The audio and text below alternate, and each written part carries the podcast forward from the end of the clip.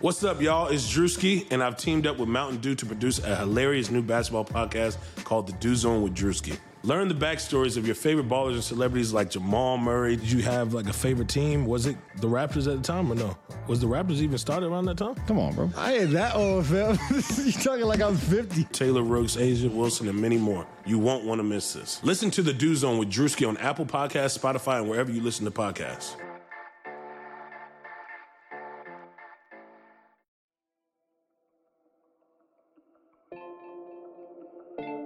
Hey guys, what's up? Kevin Jones, founder of Blue Wire.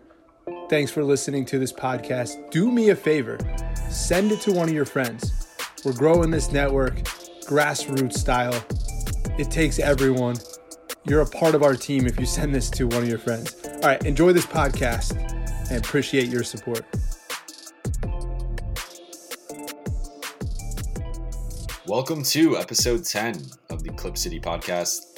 I'm your host, Jovan Buha, the Clippers beat writer for The Athletic. We've hit double digits. Thank you for coming along on this journey with me. I also just figured out how to use my mic, so that that helps.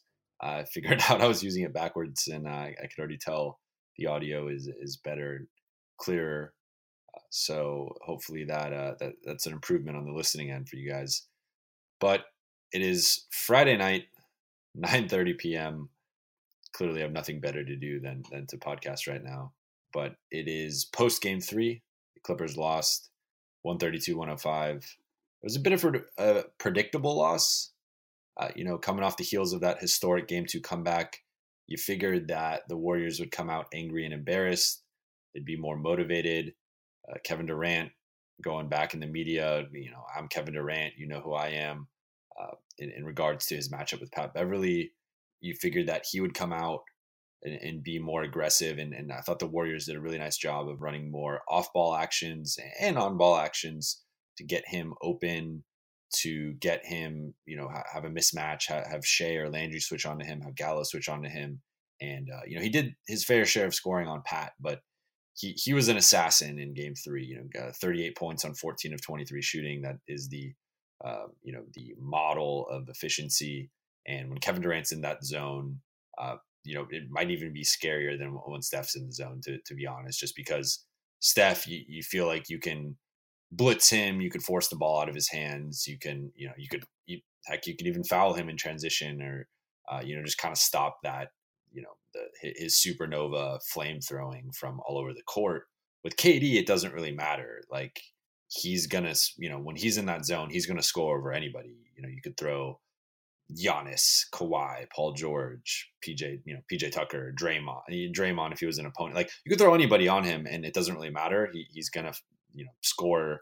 You can just turn and shoot over them. And I, I thought that was kind of the craziest part of, of that game three sequence to start was, you know, he did hit a couple shots facing the basket, but a, a couple of them were just kind of like catch, turn, not even looking at the, you know, not even looking at the rim, just flinging it up there and in perfect swishes. Like he's that good of a, a, shooter. I think we focus so much on on how good of shooters Steph and, and Klay are. KD is probably in that top ten conversation, uh, and maybe we'll finish in that top five conversation by the time his career is over. So I, I think you know KD's shooting, just pure shooting, is so underrated. Um, he really is like a a six, 11, seven foot, you know, just shooter, and, and that, that's freaky, that's scary, that's unprecedented. Uh, but you know, I don't think he's quite on that uh, Steph Klay, Reggie Miller, Ray Allen level, but he's probably in that second. You know, miss throw Steve Nash in there too, but he, he's in that second tier. Uh, whatever that tier is, whoever you want to put in that tier, um, I think he's in that conversation. So uh, that that that does not bode well for the Clippers. Landry Shamet had a really interesting quote, and I just included it in the the most recent story I did since the game two comeback, I, I wrote about the comeback.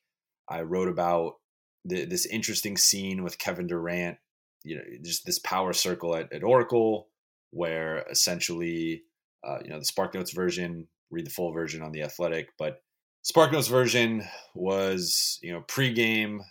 Lawrence Frank, president of basketball operations, is pregame uh, game two.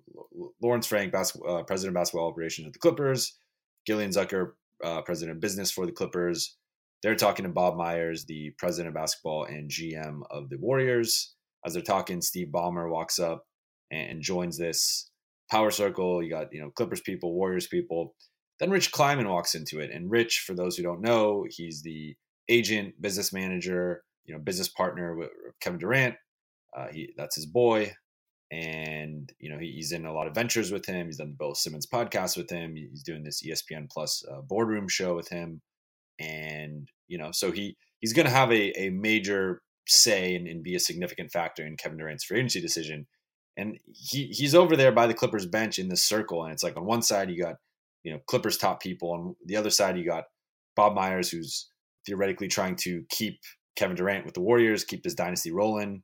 Uh, and then Kleiman walks off, is walking back to the other side of the court, passes the Clippers bench, and as he, you know, he's saying hi to a few people that you know, I guess he knows, and then he starts talking to one of the Clippers security guards, and as he's talking to him, Bob Myers veers away from the the power circle and and you know walks over to Rich and puts his arm around him and is smiling and kind of slapping his chest and all buddy buddy.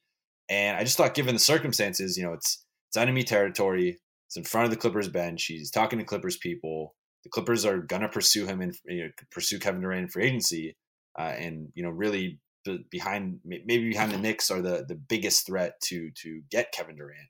Uh, and and Bob just kind of comes and it just came off to me as a bit territorial. Uh, you know, and it came off. Uh, the the comparison I made in my story was it looked like an you know an insecure boyfriend or girlfriend who sees their significant other talking to someone at a party and they come, you know, make some type of gesture, whether it's putting their arm around them or, or whatever, to kind of show like this is my, you know, this is my boyfriend, this is my girlfriend, you know, kind of back off that type thing. That's how I read the situation. Um, you know, I talked to a couple other people that that saw, you know, the same thing, and, and they, you know, confirmed that that's how they viewed it as well. So I thought that was just interesting, and and then the piece kind of goes into the the tie, the kind of breadcrumbs with with Kevin Durant and Clippers know, he's Shai. He, said uh, on the Bill Simmons podcast back in mid December that Shai was the the young guy uh, in the league that had impressed him the most this season. After they played the Clippers in the regular season, the regular season matchup finale, um, he he said Landry Shamet is going to be a force in the league and is a special young player. And then Steve Ballmer, which uh, the Athletics Sam Amick reported, you know, a couple months ago, was at this Nike event earlier in the season and kind of was talking, you know, gave gave a talk and kind of a speech, and it was aspirational about you, you know just uh, I don't know the exact specifics, but just just kind of Steve talking and, and doing his his his dreamer talk and uh, uh, you know there's multiple people with very close ties to Kevin Durant and his Nike camp uh, in attendance. So th- there are some breadcrumbs there. I don't want to read too much into it. I, I still think that you know the the Knicks are probably the favorite if Kevin Durant does leave. But I think objectively, if you are looking at free agency and looking at the the seven eight teams that have enough cap space for a max slot, the Clippers are clearly to me the, the number one team. Uh, you know, so the other teams would be the Lakers, the Knicks, the Nets, uh, the Mavericks, the Pacers, the Hawks, and the Kings. So of all those teams, the Clippers had the best record. Uh, you know, the only other playoff team in that group was the Nets, but the Clippers had six more wins than the Nets in the West and uh, one point better point differential. Not sure about net rating, but uh, pr- I would guess it'd be probably around one to 1.5 uh, points better. So, you know, competitively, the Clippers offer Kawhi, KD, whoever else, the best immediate situation to contend. Like the Clippers won 48 games. I think if you add KD or Kawhi, that goes to that 54 to 57 range. Uh, you know, probably number three seed at worst, you know, maybe number two seed, even maybe number one seed, depending on know, if KD either leaves to the Clippers or, or leaves to the Knicks or, or, somewhere else, if he leaves the Warriors, you know, they become all of a sudden beatable again. Uh, you know, right now there's kind of this air of invincibility with the Warriors. It, it seems like you can't beat them, and, and that's why it was so spectacular that the Clippers did beat them and pulled off that insane comeback. Uh, but you know, realistically, like the Warriors are most likely going to win this series in five, uh, if not six, and you know, then they'll probably beat the Rockets. They'll beat whatever joke team comes out of the other side of the bracket, and then they'll go on to the finals and probably beat whoever comes out of the East. So, like, there is this air of invincibility with the Warriors because of Kevin Durant being there, and you saw that in Game Three, where it was like Clippers actually got Steph Curry in foul trouble. They they kept Klay relatively in check, but it doesn't really matter when, when Kevin Durant's going off like that. When he's going off like that, he's probably the most unstoppable player in the league. More unstoppable than Steph, more unstoppable than Giannis, than Harden. Pick, you know, pick, pick your player. Uh, you know, a seven foot shooter like that, it, it's it's unguardable. You know, it, it's like Kareem skyhook all over the court. So I think if Kevin Durant leaves that situation, now all of a sudden you still have Steph, you still have Klay, you still have Draymond. That's still basically the core of that 2016 team, uh, that 2015 uh, title team, the 2016 team that won had 73 wins, and you know it was a Draymond suspension, and and you know LeBron had to play the best three game stretch probably of his career for the Cavs to to pull off that upset.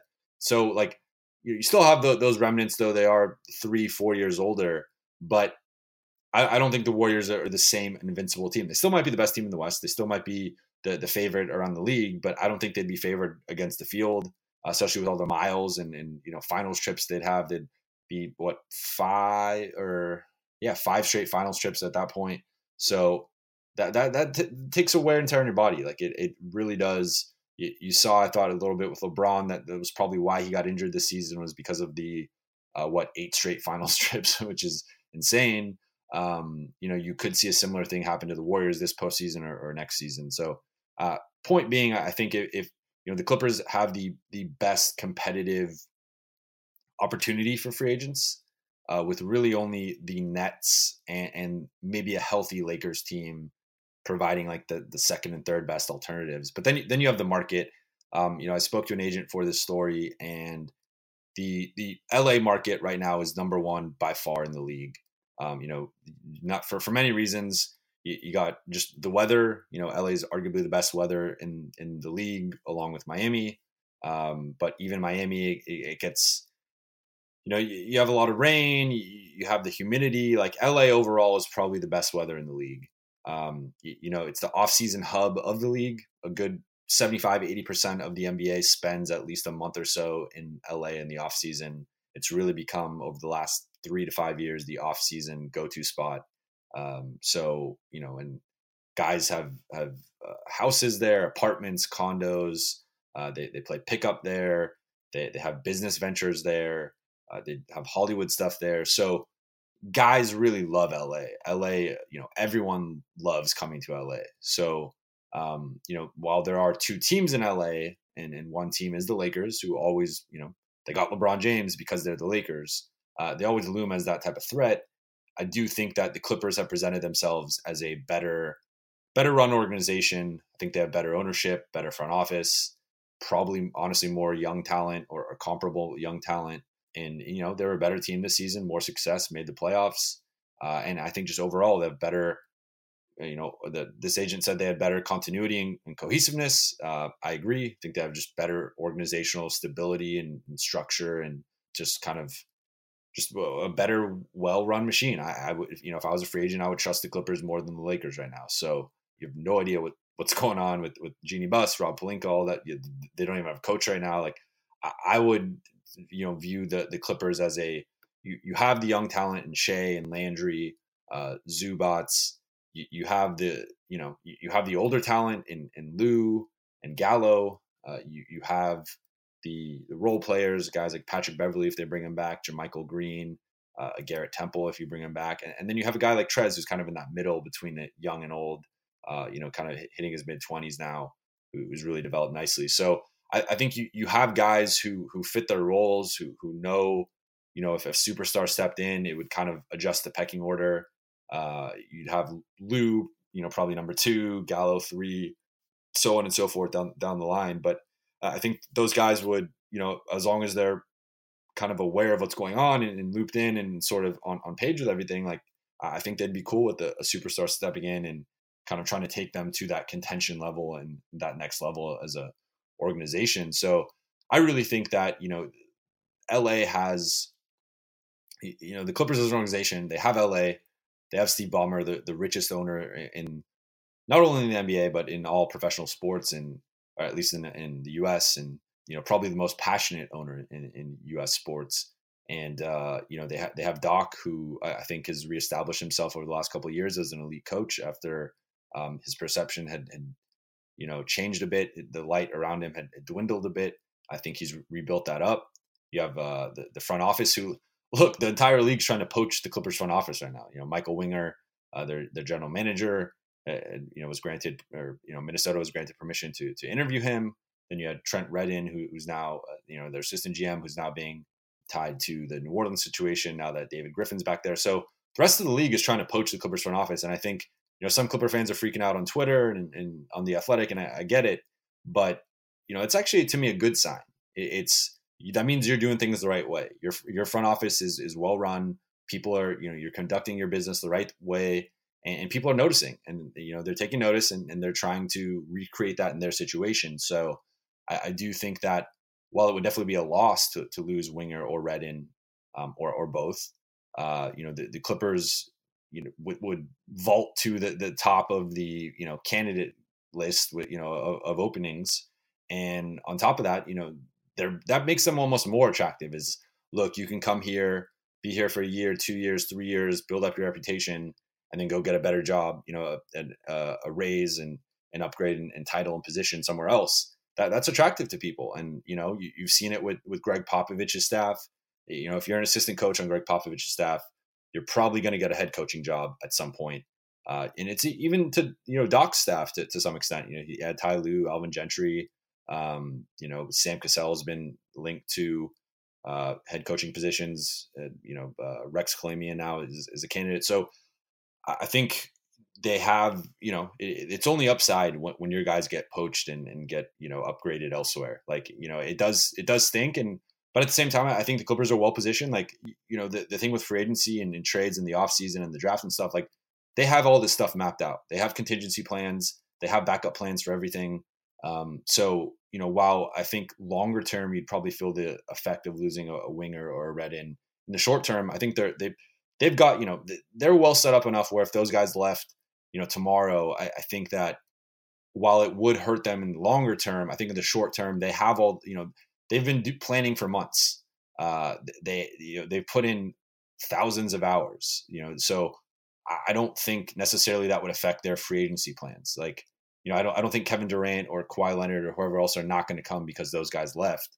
Um, you know, it, it, could affect potentially them retaining some of their own free agents if if you know the Pelicans or Timberwolves went after them, or or some of the like hidden G, you know secret players they wanted that that those guys would maybe have on on their new internal you know free agent rankings or boards or whatever. But you know that's kind of the cost of doing business, and you know, I but I think in a macro sense you know, it's not going to affect Kevin Durant or, or Kawhi or whoever. If anything, you know, with Redden going to New Orleans, it could potentially uh, increase their their chance of getting Anthony Davis. You, you never know. So, with that said, let's take a quick break and then we'll get into Game Four adjustments. At Blue Wire, we don't just partner with any advertiser. We want to make sure we're giving our listeners a good deal on a product. That's exactly why we love doing business with Harry's. Harry's is giving Blue Wire listeners a shaving kit for just $3. Go to harrys.com backslash blue wire and you'll save $10 on a trial set, which includes a five blade razor with a lubricating strip and trimmer blade, a rich lathering shave gel, and a travel blade cover. If you're not familiar with Harry's, it's time you should be. Harry's has fixed shaving by combining a simple, clean design with quality and durable blades at a fair price. The founders were tired of paying for razors that were overpriced and overdesigned. Harry's bought a world class blade factory in Germany that's been making quality blades for over 95 years. Join the 10 million who've tried Harry's. Claim your trial offer by going to harrys.com backslash blue wire. All of Harry's blades come with a 100% quality guarantee if you don't love your shave, let them know and they'll give you a full refund. Again, make sure you go to harrys.com backslash blue wire to redeem your razor for $3.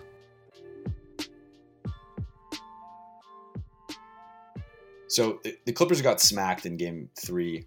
Uh, like I said at the beginning, it wasn't really a surprise. Uh, the, the Warriors came out with, with haymakers. They, they got up early and I can repeat that statement. They got up early from all three games, and to me, like there's a there's a lot of reasons why the Clippers lost that game. They did not shoot the ball well. Uh, I believe they shot like 26% on their 53 uncontested uh, shots, which by comparison, the Warriors shot about four, uh, 54%. So almost, you know, double the percent. Um, uh, and they had even more attempts. I think the Warriors had like 68. So they had like 15 more uncontested attempts and, and shot double the percentage. So that's a losing recipe, uh, you know, all the time. But the Clippers, you know, on uncontested shots, you should be shooting at least in the 40s, if not close to 50%. Uh, for the Clippers to shoot that poorly was, you know, it was a fluke, very un- uncharacteristic of them. But so, so I would say like, you know, that that's a big factor. Kevin Durant going off, you know, just the Warriors playing with a certain verve, a certain energy defensively. I thought it was as locked in as I've seen them in a while. Uh, definitely as locked in as they've been all season, or I mean, all, all series. And you know, they they really honed in on the Lou Trez pick and roll. I thought they were more aggressive, attacking Lou, putting more size on him, uh, really lining up Kev- Kevon Looney and, and Andre Iguodala to defend that Lou Trez pick and roll. Send those two guys with long arms at Lou, then you know really making sure guys is coming and making contact with with Trez on his role, playing that passing lane to kind of take away that pass, uh, and then you know that is going to leave someone else open on the weak side but when Lou is being trapped or, or double teamed or kind of shaded over to, uh, it's hard to make that read in the moment.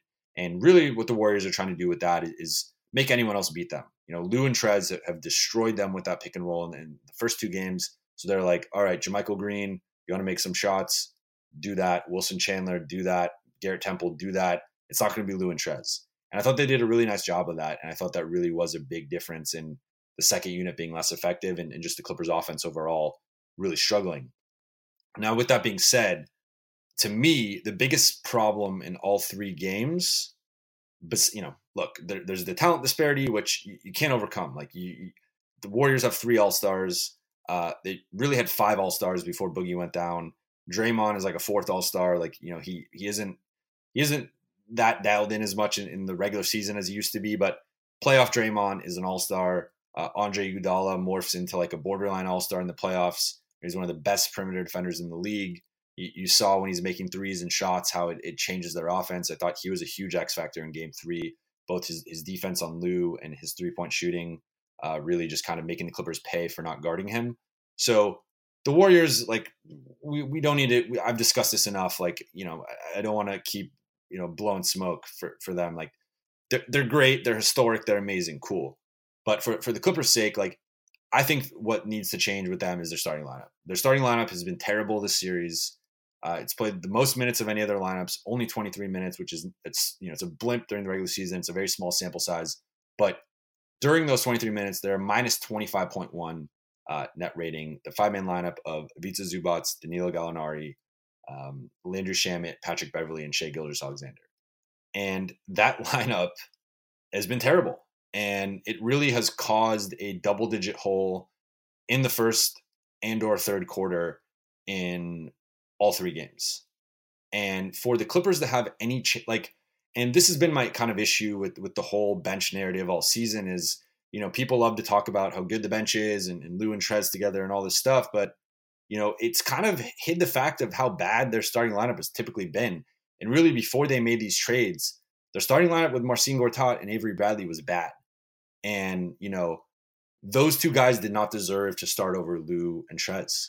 Like, and you know, I, I get, I get having a like having a nice second, you know, having a good second unit is nice, but if your starting lineup is bad, it's kind of counterproductive. Like it, it, you're you're giving like the Clippers are now giving their second unit a 10 to 15 point hole to try to climb out of, and the war, you know, so the Warriors bench isn't that good to be uh, like you know you have Iguodala who's maybe the you know in the conversation for best bench player. Like I, I think he is right there with Lou and Trez.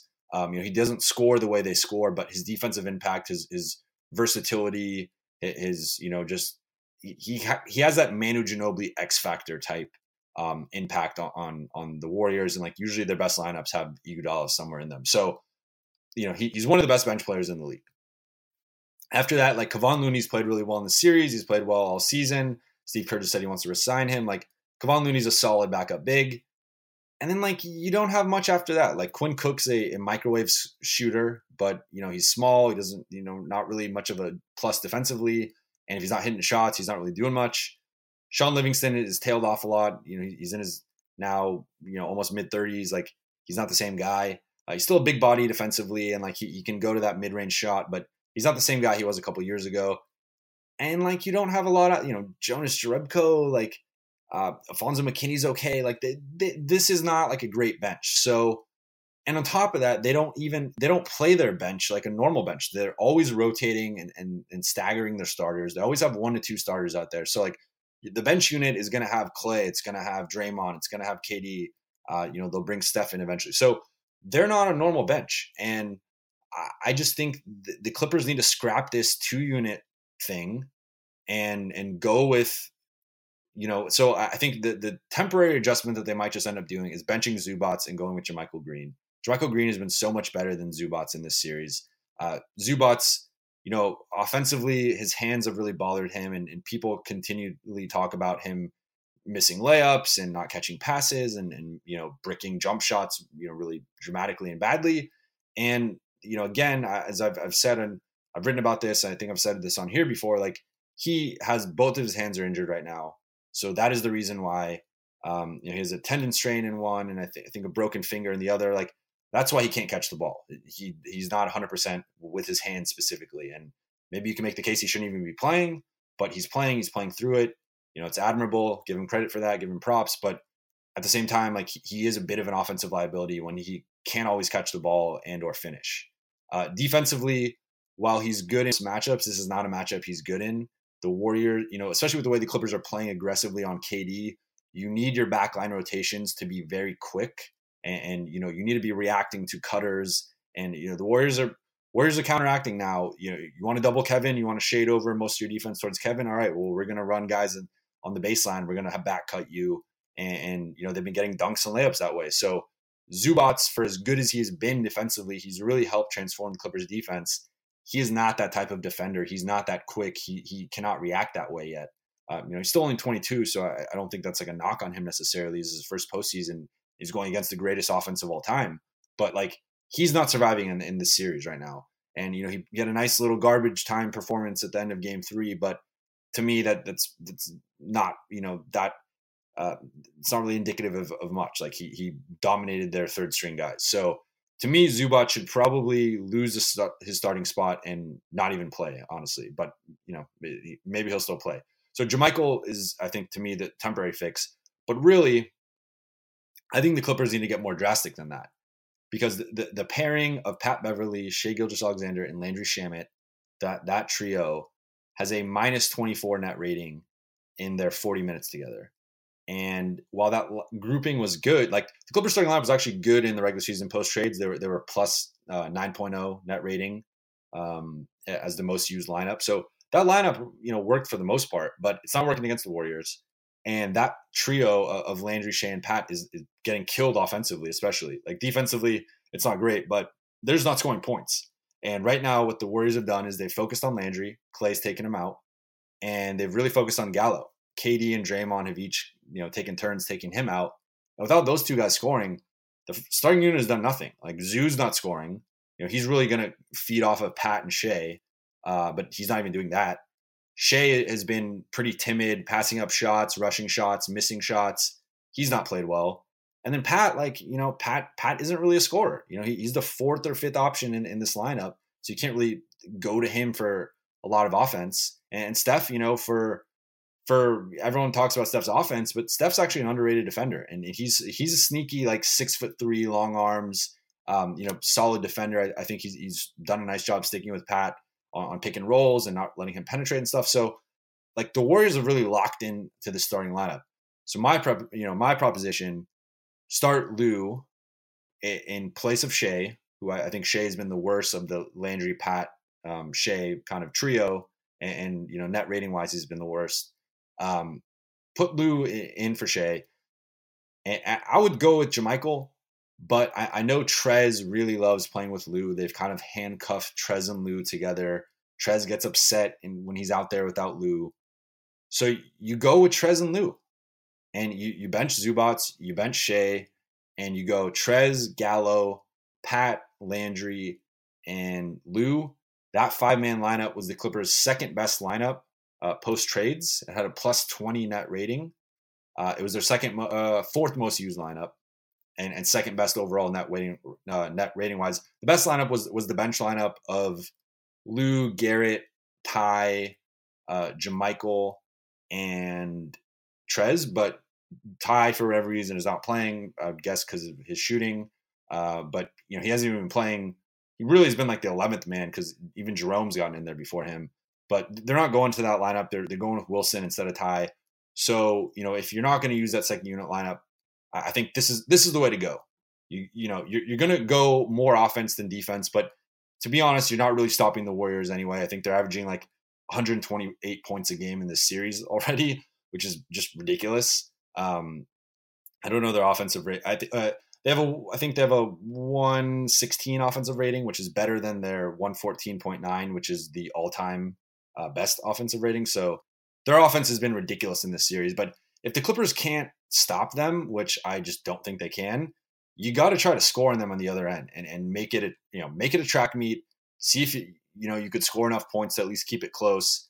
And then you know maybe you take out Trez and Trez and Lou want to keep playing together.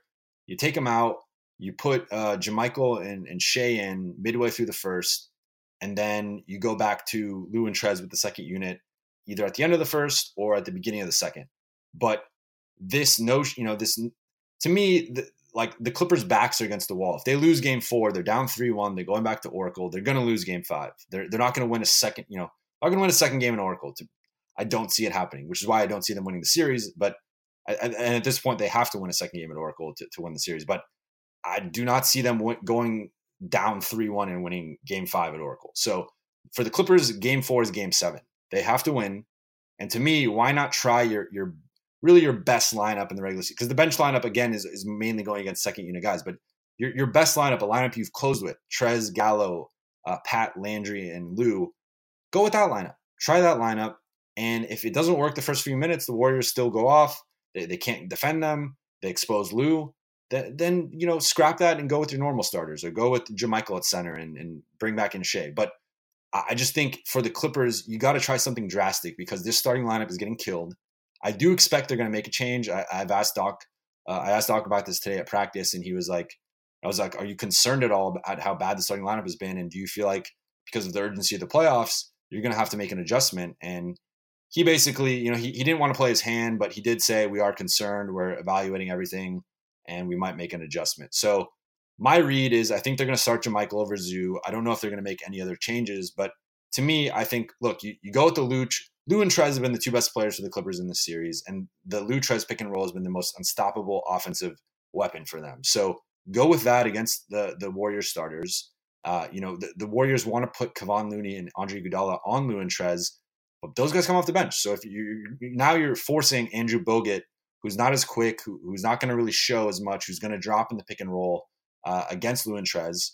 And yeah, you could put Klay on on Lou, or you could put Dray. You know, you could put KD, Klay, Draymond, whoever on Lou, but that's not Andre Iguodala. I think Andre Iguodala defends him the best of, of those uh, four options. So you're, you're kind of messing with the Warriors' second unit plans, and, and who knows? Maybe they just put Kevon Looney in the starting lineup or put Iguodala out there. But I just think for the Clippers, you you're running out of options and you're running out of time. And, and you know, 23 minutes is a small sample size in the regular season, but in the playoffs, it's it's a huge sample size. And that lineup, the really the starting lineup should not play together ever again. And you should probably try to limit the Pat Landry Shai combination. Uh, they're just not guarding Shai and they're not really guarding Pat either. And and I think really Pat and Shai are the two who should probably have their minutes staggered and play as little as possible together. Landry, I think, is valuable still because he has gravity. And if Klay is guarding, you know, if Klay is trying to shut him down and, and stay in his jersey, he's at least taking Klay out of the action. And if he's in the corner or he's running off a baseline screen, like he's taking Klay out of the, the play, and that's going to help um, you know, it's going to help maybe Gallo get open or or the you know the Lou Trez pick and roll. But you know, you know if if Shai's out there, they're putting Draymond on him and they're just not guarding him. And, and even Pat, like Steph, is playing far off of him and uh, you know helping a lot. So to me, I, I think you just got to go all in. It's game four. You're the underdog. You're the heavy underdog. You're already down two one. And if you don't win this game, you don't have it. You know the series is over basically. So to me, go with Lou and Trez uh, you know that that could open up Gallo's game. They could collapse on those two and, and leave Gallo open. Could open up Landry as a shooter. you need to get one of those two guys going uh, outside of the normal Lou and, and, and Trez situation. Then you have Pat out there because you need his defense, you know. And and for for those who who are concerned with Lou's defense, the Clippers actually put Lou in the final regular season matchup with the Warriors when they didn't have Pat and Gallo. They started Lou and Trez, and they were very undermanned. Like they they you know they didn't have two of their what four or five best players, and against the Warriors when you're already at a talent disadvantage, like that that that's death. But um, you know, they put Lou on on Draymond and just had him. You know, they, they previewed the strategy they were going to do, which is just ignore Draymond if he wants to shoot, do whatever, like let him do that. They put Lou on him, and it actually kind of worked. So I think you could, and I think with, with the way the, the Clippers defended KD and got torched, they're actually going to probably switch Gallo on him and you know end this Pat experiment. Um, so I, I could actually see them going like you know Trez defend Bogut, Lou you defend Draymond, Gallo you defend KD uh, and then, you know, it seems like they like Landry on Steph. So Landry, you defend Steph, and, and Pat, you defend Klay, or you could switch those two however you want to play it. Uh, so to me, like when, you know, th- there's no point in playing it safe. Playing it safe has not worked so far. Uh, it's kind of been one of Doc's weaknesses all season. I think he's been very stubborn and rigid with his his rotations and lineups, uh, including when they haven't worked. Like the Avery Gortat starting lineup did not work, and you know, pretty much all like it, it wasn't just the lineup data. It was just look at the basic first and third quarter splits. The Clippers are losing the first and third quarter every night. And, you know, even against bad teams. And that was just because they were playing two guys who shouldn't have been starting. This is not as drastic. I, you know, I don't think Zubac, Zubac is better than Gortat, even for as bad as he's been at times in the series. And, uh, you know, Shai, if he's the one that gets benched, has been better than Avery. But you, you gotta, you know, you gotta, you really gotta score. Like that's really been the starters' problem is, you know, the Warriors are going off, but they're just not scoring and they're turning the ball over. Uh, you know, they're taking really inefficient bad shots. Uh, they're they're not penetrating. There's not a lot of action.